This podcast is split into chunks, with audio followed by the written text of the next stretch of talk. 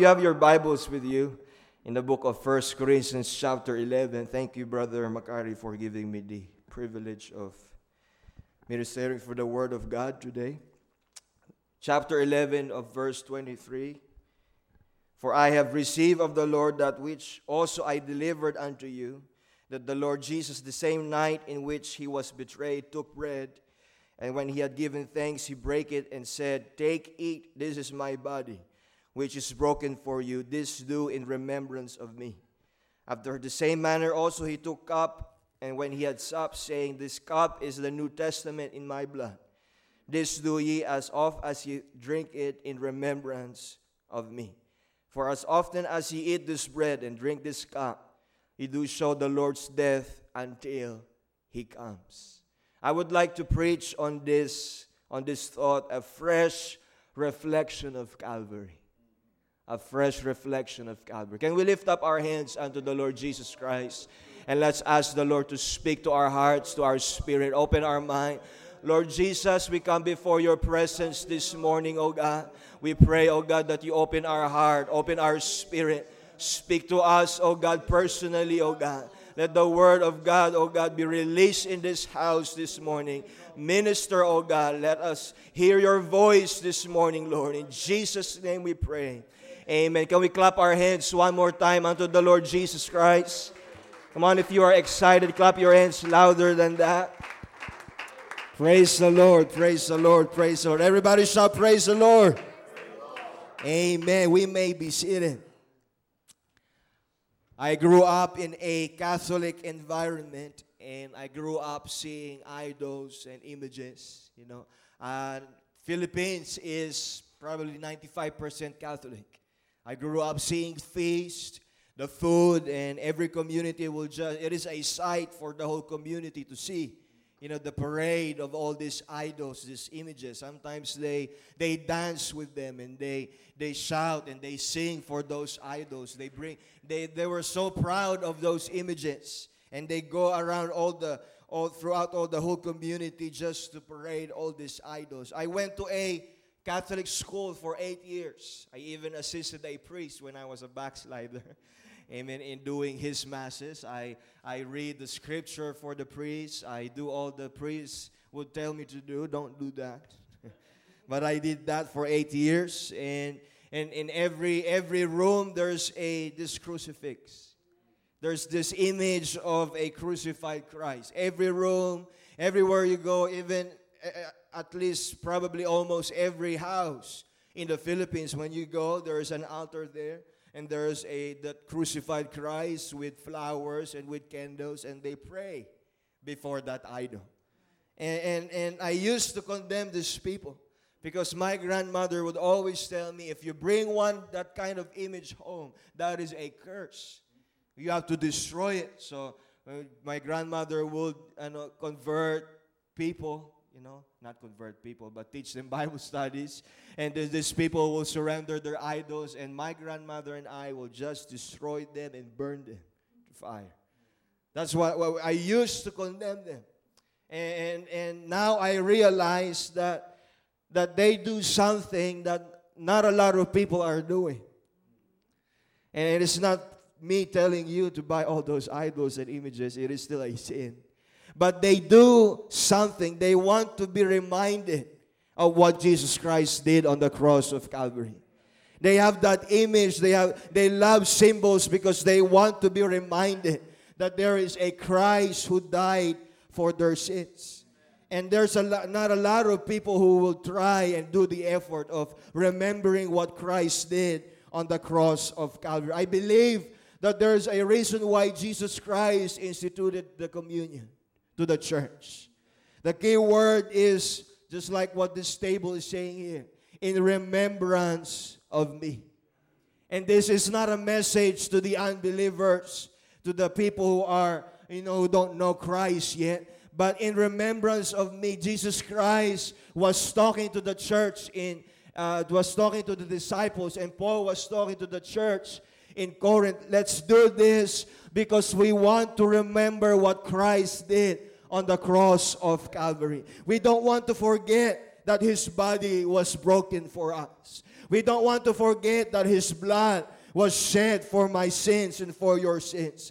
This is not just an Easter thing that we do every year. We remember the death, the burial, and the resurrection of Jesus Christ. This is not just an annual thing. He said, let's do this as often as we can. And because as often as we do this, you know, we remember His death until He comes for the church of the living God. I want you to notice that again, He wants the church to remember His death, not the unbelievers, not the sinners who need to hear about the cross, but for His church, His own disciples to be reminded of what Calvary is. He wants us to be reminded that we are here, not because we are part of the United Pentecostal Church. He wants us to be reminded that we are here, not because we are a grandson or a granddaughter of someone who goes to church. We are here not because we are holy or prayerful or fastingful or righteous. We are here because 2,000 years ago, there was a man called Jesus Christ who died on the cross of Calvary for my sins and for your sins. I was supposed to be the one agonizing for my sins. I was supposed to be the one crucified on that cross because of my sins and my weaknesses. I was supposed to be the one enduring that pain at Calvary. And I like the song. The song says, Amazing Love. The song says, I am accepted because Jesus Christ was rejected. I was forgiven because there was someone who was forsaken for me. I am alive and I am well because there is someone who died and rose again for me. We have this privilege of coming to church. We have this privilege of praising God, coming boldly to the throne of His grace. You know why? It is not because you are good, but because there is someone who died for you, amen, who came instead of you, amen, who died at the cross of Calvary. A fresh reflection of Calvary. Fresh reflection of Calvary would make you become grateful for everything you have. A fresh reflection of Calvary will make you enter into His gates with thanksgiving and enter into His courts with praise. A fresh reflection of Calvary will put smile on your face. You might be going through something. You might be going through some struggles and trials. But you know what? There is someone, amen, who you did not experience what he experienced just for you to have this salvation, this gospel of the Lord Jesus Christ. And that ought to put smile on our faces. Fresh reflection of Calvary will make us clap and sing and dance and rejoice, because if Jesus endured those nails in His hands, for sure I can lift up my hands whenever I go to the house of God. Right. If Jesus Christ, you know, forget about His reputation and He accepted that humiliation in front of a lot of people, for sure I can forget about my pride, amen, and sing before God and shout, amen, before God and lift up my hands before God, because there is someone who endured more and worse things than I am enduring right now. If Jesus shed His blood and sweat and tears for me, for sure I could forget about, you know, other people and just give my God the best praise that I could give to God. Can we clap our hands unto the Lord Jesus Christ? I don't want to sound rude to other people, but whenever I see someone who doesn't want to move any muscle to praise God, sometimes I wonder if they have forgotten what Christ did for them. He was on that cross with nails in His hands. He doesn't have energy.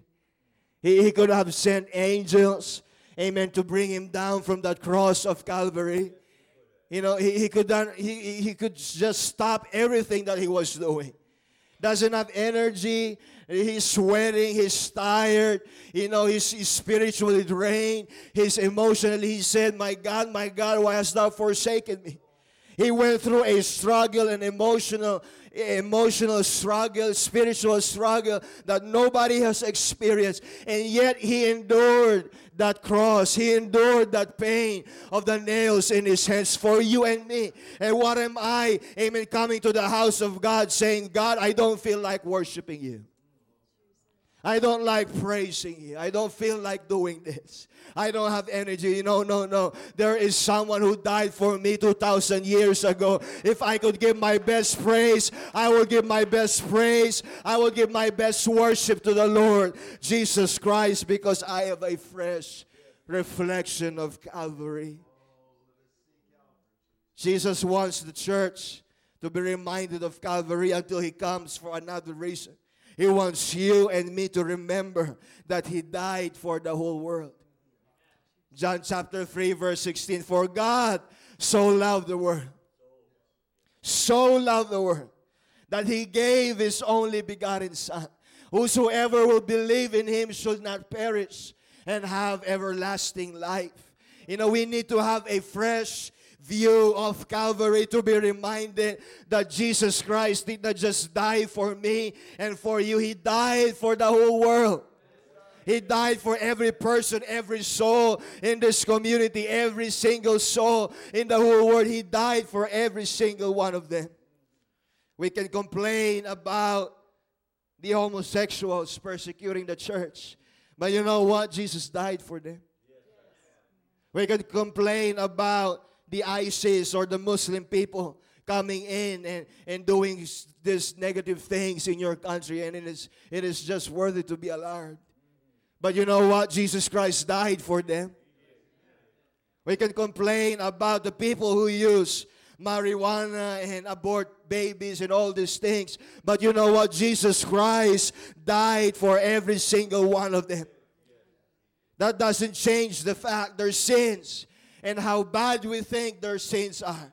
That doesn't change the fact that Jesus Christ died for them. He shed his blood for each and every one of them. There should be, my belief is, there should be no prejudice or racism in the church of the living God. We should come against that kind of spirit. You know, I don't want to become a church of Pharisees condemning the act of being with the sinners. How many of our friends are sinners, unbelievers who need the gospel of the Lord Jesus Christ? You know, I was reading this book of John, amen, with someone every night, and then we went through Matthew, Mark, Luke, and John, and one thing we realized is that Jesus Christ has always been seen with sinners. He is always with, he's always with the disciples, you know, but he's always in eating with the publicans and the sinners. He visited sinners in their houses. He healed their diseases, their sicknesses. He wasn't afraid to be touched, amen, by the sins and the wickedness and the disease and the illness of these people who don't even know who Jesus is. He was always been seen with all these people, and God spoke to me while reading these verses, and he said, you know, the church is not a Christian church if you don't have time to be with the sinners. Because Jesus Christ, the God that we are serving, spent time with the sinners and with the publicans.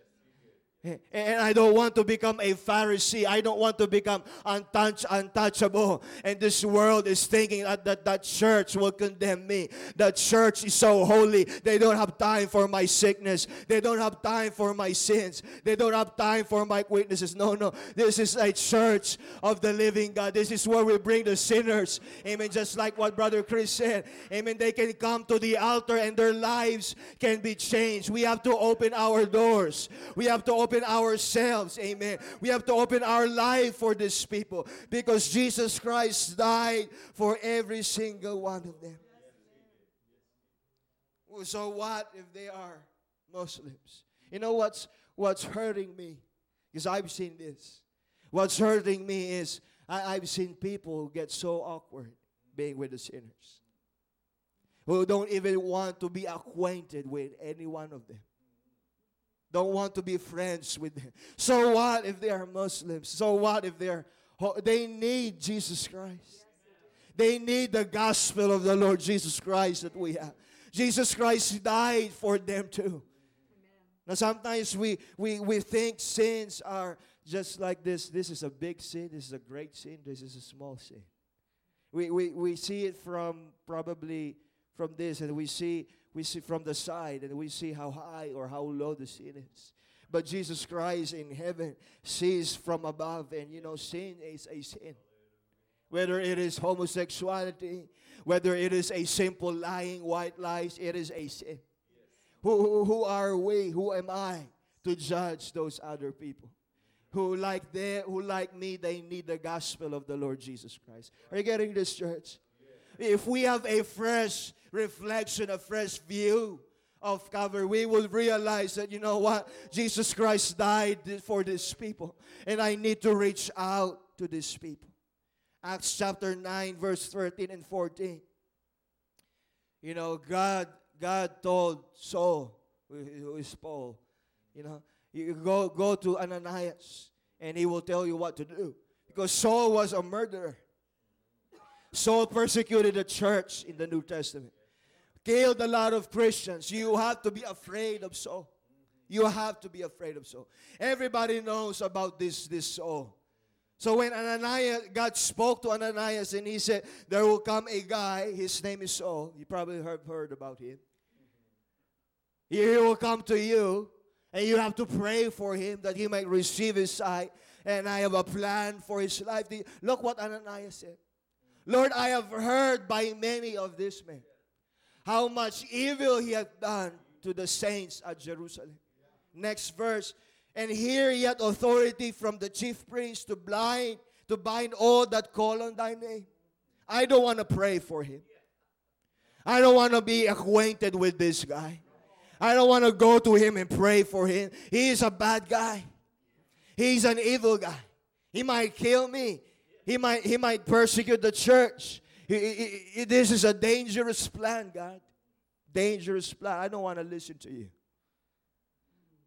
And Jesus rebuked him. Jesus said, you don't know what I'm going to do with this soul of Tarsus. He might be a murderer. He might be a persecutor of the Christian. But you don't know what I'm going to do with this sinner. And I came to tell you this morning, you don't know what kind of life that God will give to that sinner outside the church. You don't know what kind of life, that homosexual or that Muslim guy, would have if he would just have an encounter with the Lord Jesus Christ. But God is waiting for the church of the living God to open the doors of our hearts, amen, for these people and to go to them and pray for them, amen, and teach the gospel of the Lord Jesus Christ to them.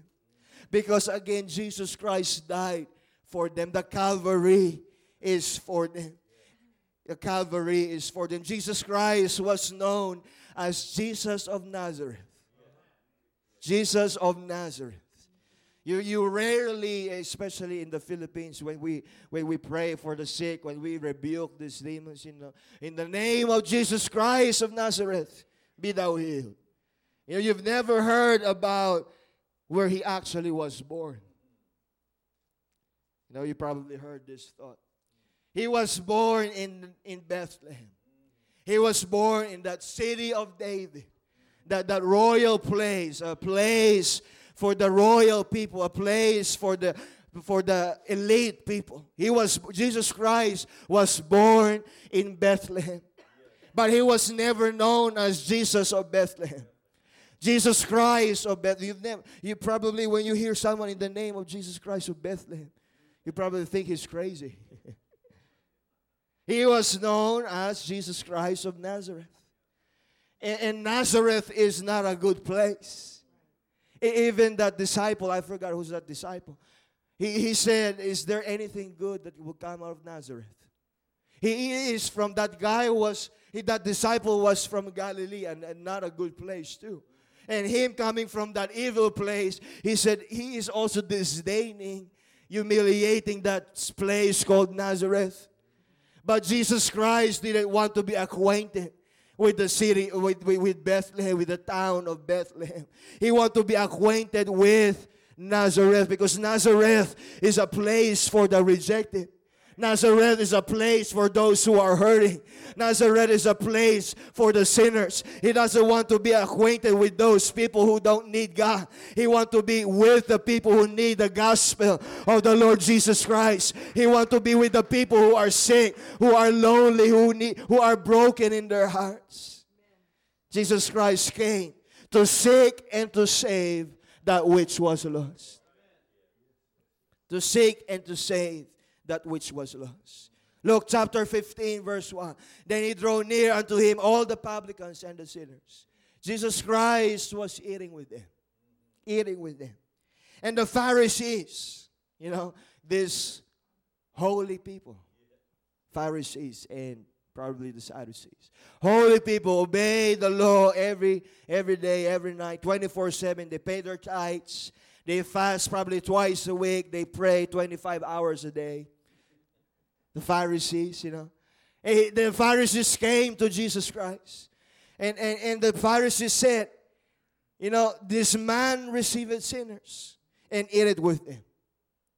And Jesus Christ actually responded to them with a parable. And he said in verse 4, what man of you having 100 sheep and lose one of them, would you not leave the 99 and look for that one lost sheep until you find it? The love of the shepherd compelled him to go after that one lost sheep. He had 99 already, but this shepherd risks leaving the 99 just to look for that one lost sheep. And sometimes we forget about that one lost sheep. Sometimes we forget, or probably not you, me. Sometimes I forget that one lost sheep and get comfortable in the sheepfold and not go out of the sheepfold, aiming to look for that one lost sheep. But Jesus Christ did. Jesus Christ did. There is a statement that I heard somewhere, and the statement said, you know, sometimes we forget about that one lost sheep until that one lost sheep is you. Until that one lost sheep is you. How about us? Jesus Christ did not stay in the sheepfold. But how about me? How about the church? How about us? You know, do we have time to get out of the sheepfold and look for that one lost sheep? Or are we satisfied being the sheepfold? You know, being nurtured by the shepherd. You know, being fed by the shepherd. Being in the green pastures and all these beautiful things. But Jesus Christ did not stay. And I know how difficult it is. You know, I don't care probably how difficult it is. We shed many tears for them. You know, I don't care how many tears we shed, but we will look for that one lost sheep. We will look for that one lost sheep. Because Jesus Christ died for that one lost sheep. And when we find that one lost sheep, we will put it in the sheepfold. And we will go out and find another one and another one. Amen. Find every lost sheep, because Jesus Christ died for every single lost sheep in this world. We will never lock eyes with somebody that Jesus Christ did not die for. We will never find. We will only stop reaching out if we find somebody that Jesus Christ didn't die for. And I am telling you right now, every single one of them, Jesus Christ died for them. Calvary is for them. That blood that was shed from the cross of Calvary, it still flows, not just for the church, but also for these people. It reaches the highest mountain. It flows to the lowest valley, not just for you and me, but for these people. I don't care what kind of sin they have, what kind of life they are living right now. Jesus Christ died for every single one of them. And I will do everything I could do, amen, to reach to that one lost sheep, that prodigal son. And I will not condemn them. You know what Jesus Christ did, what that shepherd did? When he found that lost sheep, you know, he did not condemn that one lost sheep. What he did is he took that sheep, Brother Morehouse. He put it on his shoulders. And he said, you know what, let's just go home. Let's just, I don't care how many years you've been lost. I don't care how many, how foolish you are. You left the 99 and do your own way, do whatever you wanted to do. But you know what, I'm going to pick you up. And I'm going to put you on my, and there are a lot of people who think that when they go to God, when they go to that church, they will condemn me. When I go to that place, they will condemn me. That the God that they are serving there is a God with this poker face. And then when you talk to this God who has a poker face, you know, he will condemn you. He is unapproachable. You cannot approach him. That's a lot of people are thinking. When I was a kid, that was my thinking about God. When I commit mistakes, because I grew up with, you know, authorities above me, and when I commit a mistake, all I can see is a punishment. I grew up in that environment. You know, and so my view of God is that God is this God that you cannot approach. That he is you have to be afraid of this God because he will punish you, he will condemn you. And yes, God is holy. But on the other side of that coin, God is also love. His mercy endures forever. His mercy is from everlasting to everlasting when we go to him. Amen. He will not condemn us. He will forgive us of all our sins and our mistakes. He will put you on his shoulder right close to his ears. Because his ears is still open, amen, for your prayers. His ears are still open for the cry of the sinners. His ears are still open for the cry of this world. I don't want the church to be known as an unapproachable church. I want the church to be known as a place for the hurting. I want the church to be known as the place where sinners can come to God and they can ask the Lord to forgive them. I want the church to be known, amen. I want this altar to be known not to condemn people, but when I go here, amen, there is forgiveness, there is grace, there is mercies forevermore. Amen, there is love and there is joy. Amen, in the church of the living God. Do you want that church? And God is actually depending on us to show this picture of the church, to show this picture of who really God is in our life. He is way. He will not come down and tell that sinner, you know what, when you go to that church in repose, they will not condemn you. God will not do that. But God is dependent on each and every one of us to portray a picture that, you know what, there is, the blood is still working. It still works up to this day. I know it was said 2,000 years ago, but the blood still works. And if it worked for me and Brother Ivan, worked for you, it can also work for them. It can also work for them. It will never run dry. Amen. The blood will still flow in their life, and we have this responsibility, church. Amen. To portray a picture that Jesus Christ loves you. For God so loved the world that he gave his only begotten Son. Whosoever believes in him will not perish, but he is not willing that any should perish. He died for you and me. He died for every single one of them. His blood, amen, was shed for you and me. And we have to portray this picture to the world. Amen. We have to reach out to them. We are the extension of God's love and mercy to them. Some of them will never hear the gospel of Jesus Christ. And we are the only people that they can see. We are the living epistles of the Lord Jesus Christ. We are the walking Bible. You may not be teaching a Bible study right now, but just being with them. But just visiting them when they're lonely, when they're sick. Amen. They may not be from this church. They may not yet be a part of this church. But you know what? Amen. When you go to them and be with them, just remember them. Amen. You are the only epistle that they can read sometimes. We are the only epistles that they can read. And if we will just portray this picture. Because I've heard a lot of people say that. I've heard a lot of people. And it's sad for people to see, to think that God is unapproachable.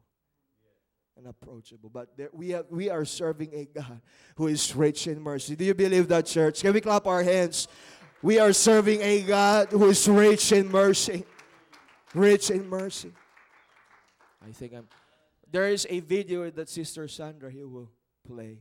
And let's watch this video again. And this is a summary of what Peter preached in Acts chapter 2. Amen. I believe there's a music for that too.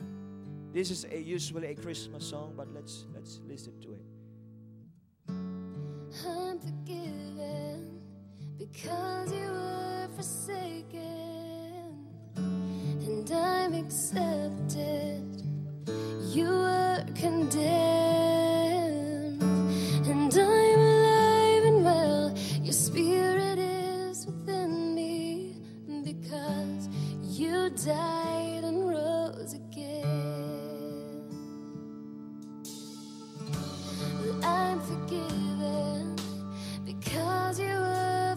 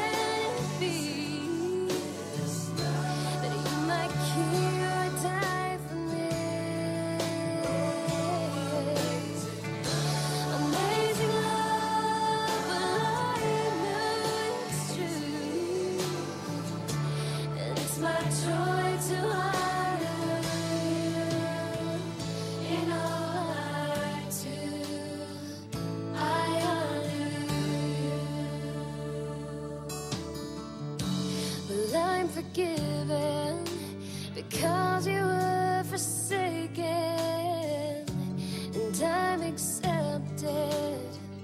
You were condemned.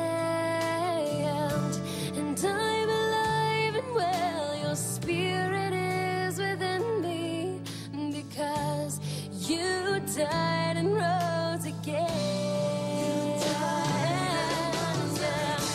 Amazing love, well, how can it be that you, my King, would die for me? Amazing love, well, I know it's true, and it's my joy to hide.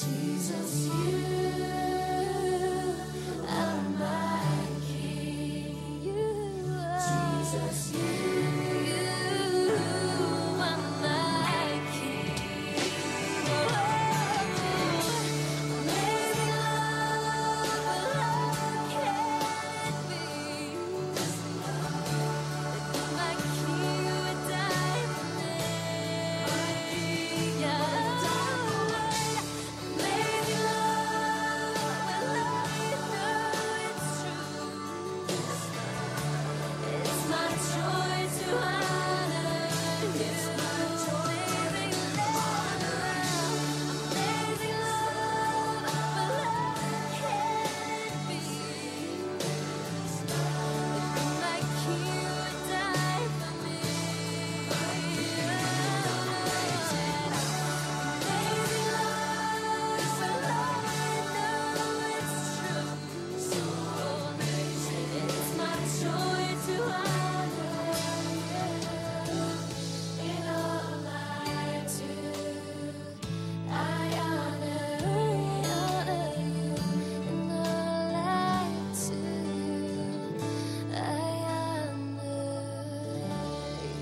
We thank the Lord for that, for what He did on the cross of Calvary. Come on, church. Can we honor Him for what He did on the cross? He didn't have to do that for you and me. Amen. But he chose to do it for you and me. Amen. Because he wants us to be reconciled to him. Wants us to be reconciled to him. Peter preached this message. He died on the cross of Calvary for you and me. And then the disciples, the people ask, men and brethren, what shall we do? It is a sinner's sincere question in response to what Jesus Christ did on the cross. Men and brethren, what shall we do? Because this thing is so real and true that we can just sit here and do nothing. He died for me, I have to do something. He died for the whole world, I have to do something. And he said, they asked, men and brethren, what shall we do? Peter said, repent and be baptized, every one of you, in the name of Jesus Christ. Amen. For the remission of your sins, and you shall receive the Holy Ghost. That's a sinner's sincere question. But today, this morning, is there a sincere question from the church?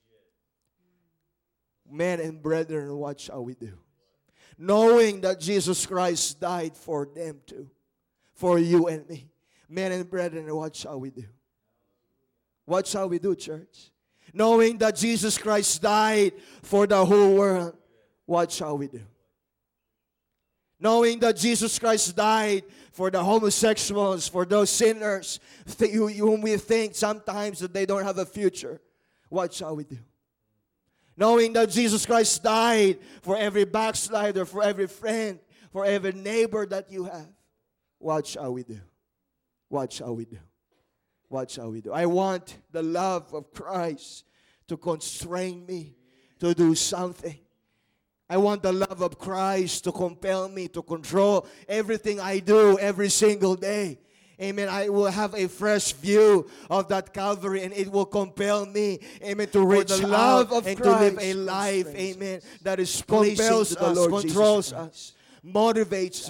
2 Corinthians let this Calvary, amen, always remind us we have to do something, church. We have to do something. We have to do something in response to what the Lord Jesus Christ did for you and me. I don't want to face the Lord Jesus Christ one day and say, God, I receive whatever you did for me, but I didn't do anything else. And I believe that blood, if it has a voice, it is still crying up to this day, Brother Morehouse. It's still crying for more souls to cleanse. Still crying for more spirit, for more sins to wash away. That's that blood that Jesus Christ shed. It is still crying out to this day. Can we stand today, church? What are we going to do? A sincere question from the church. A fresh view of Calvary. What should I do in response to what Jesus Christ did on the cross of Calvary?